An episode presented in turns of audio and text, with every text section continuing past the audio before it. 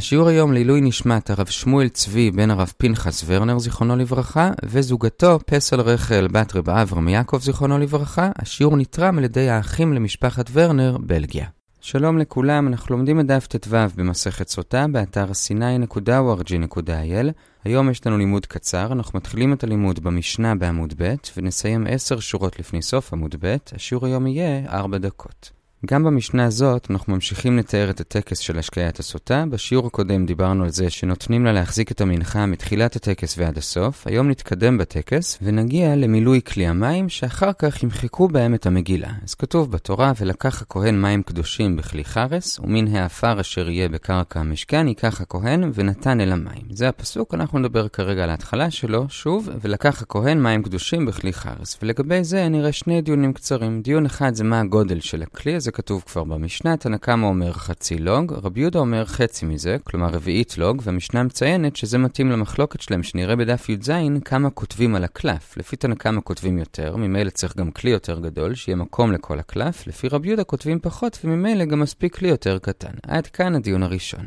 הדיון השני זה האם צריך שהכלי הזה יהיה חדש. בזה יש מחלוקת, רבי ישמעאל אומר שכן, רבנן אומרים שלא. שוב, רבי ישמעאל אומר שצריך חדש, רבנן אומרים שלא. זאת המחלוקת. ועכשיו לגבי כל דעה נראה דיון קצר. הדיון לגבי רבי ישמעאל זה מה המקור שלו שצריך כלי חדש, אז הוא לומד את זה מהכלי של המצורע, שגם שם כששוחטים את הציפור לתוך המים שבכלי לומדים שכמו שהמים הם מים חיים, כלומר ממעיין, כלומר חדשים, אז גם הכלי שם הוא חדש. ומשם הוא לומד גם אלינו בסוטה, שגם כאן הכלי הוא חדש. עכשיו איך הוא לומד משם אלינו, בזה יש שתי דעות. דעה אחת זה שהוא לומד את זה על ידי גזירה שווה, כי גם שם וגם כאן כתוב כלי, ולכן זה כלי חדש. בסוגריים נוסיף על זה שאם באמת לומדים ככה, אז לא רק הכלי צריך להיות חדש, אלא גם המים צריכים להיות חדשים, כמו ששם. כלומר, מים ממעיין, ובאמת לפי רבי ישמעאל, המים שלוקחים מהכיור הם באמת חדשים, כי המים שבכיור הם מי מעיין לדעתו. בכל אופן, זאת הדרך הראשונה ללמוד את זה ממצורע, על ידי גזירה שווה של כלי כלי. אבל דוחה הגמרא, אתה יכול לפרוח את הגזירה שווה. עכשיו תראו בתוספות מתי אפשר לפרוח גזירה שווה, בדרך כלל פרחות עושים לבניין אב או לקל וחומר, לא לגזרה שווה. בכל אופן תראו בתוספות שכאן כן אפשר, ואיך פורחים? אומרים מה למצורע שיש בו עץ ארז אזוב ושני תולעת. כלומר במצורע יש עוד כמה דינים שאין בסוטה, ממילא יכול להיות שגם במצורע צריך כלי חדש ובסוטה לא. לכן על ידי גזרה שווה אי אפשר ללמוד משם. לכן אנחנו עוברים לדרך שנייה ללמוד ממצורע. הדרך השנייה זה של רבא, והוא לא משתמש בגזרה שווה, אלא הוא לומד את זה מתוך הפסוק שלנו. כתוב כאמור בסוטה, ולקח הכהן מים קדושים בכלי חרס, ואומר אומר רבא, התורה יכלה לכתוב, ונתן בכלי חרס מים קדושים. מזה שכתוב, ולקח הכהן מים קדושים בכלי חרס, משמע שזה בכלי שאני כבר מכיר אותו מאיזשהו תחום אחר. מאיזה תחום? ממצורע. וממילא, כמו שבמצורע הכלי הזה הוא כלי חדש, גם כאן, לפי רבי ישמעאל, הכלי הזה הוא כלי חדש. עד כאן הדיון הקצר לגבי רבי ישמעאל שצריך כלי חדש. הדיון הקצר השני זה לגבי רבנן, שכאמור לדעתם לא צריך כלי חדש, אבל אומר רבא, למרות שלא צריך כלי חדש, עדיין צריך שהכלי לא ישתנה ממראהו, ולכן אם הכלי הושחר, אז כבר אי אפשר להשתמש בו. זה מה שאומר רבא, ולגבי זה נאמר שני דברים. דבר אחד, הוא לומד את זה מהמים של סוטה, כמו שהמים של הסוטה צריך שהם לא ישתנו ממראם, אז גם הכלי. דבר שני, שואל רבא, מה לגבי אם הוא לקח כלי שהושחר, והוא החזיר אותו לכבשן, ועכשיו זה נראה כמו כלי חדש לגמרי. האם אפשר להשתמש בו, או שכיוון שהיה שלב שבו לא היה אפשר להשתמש בו, אז הואיל ונדחה, נדחה, ואי אפשר כבר להשתמש בו עוד פעם. זאת השאלה. הגמרא מנסה להוכיח שאי אפשר להשתמש ממצורע, אבל הגמרא דוחה את הניסיון.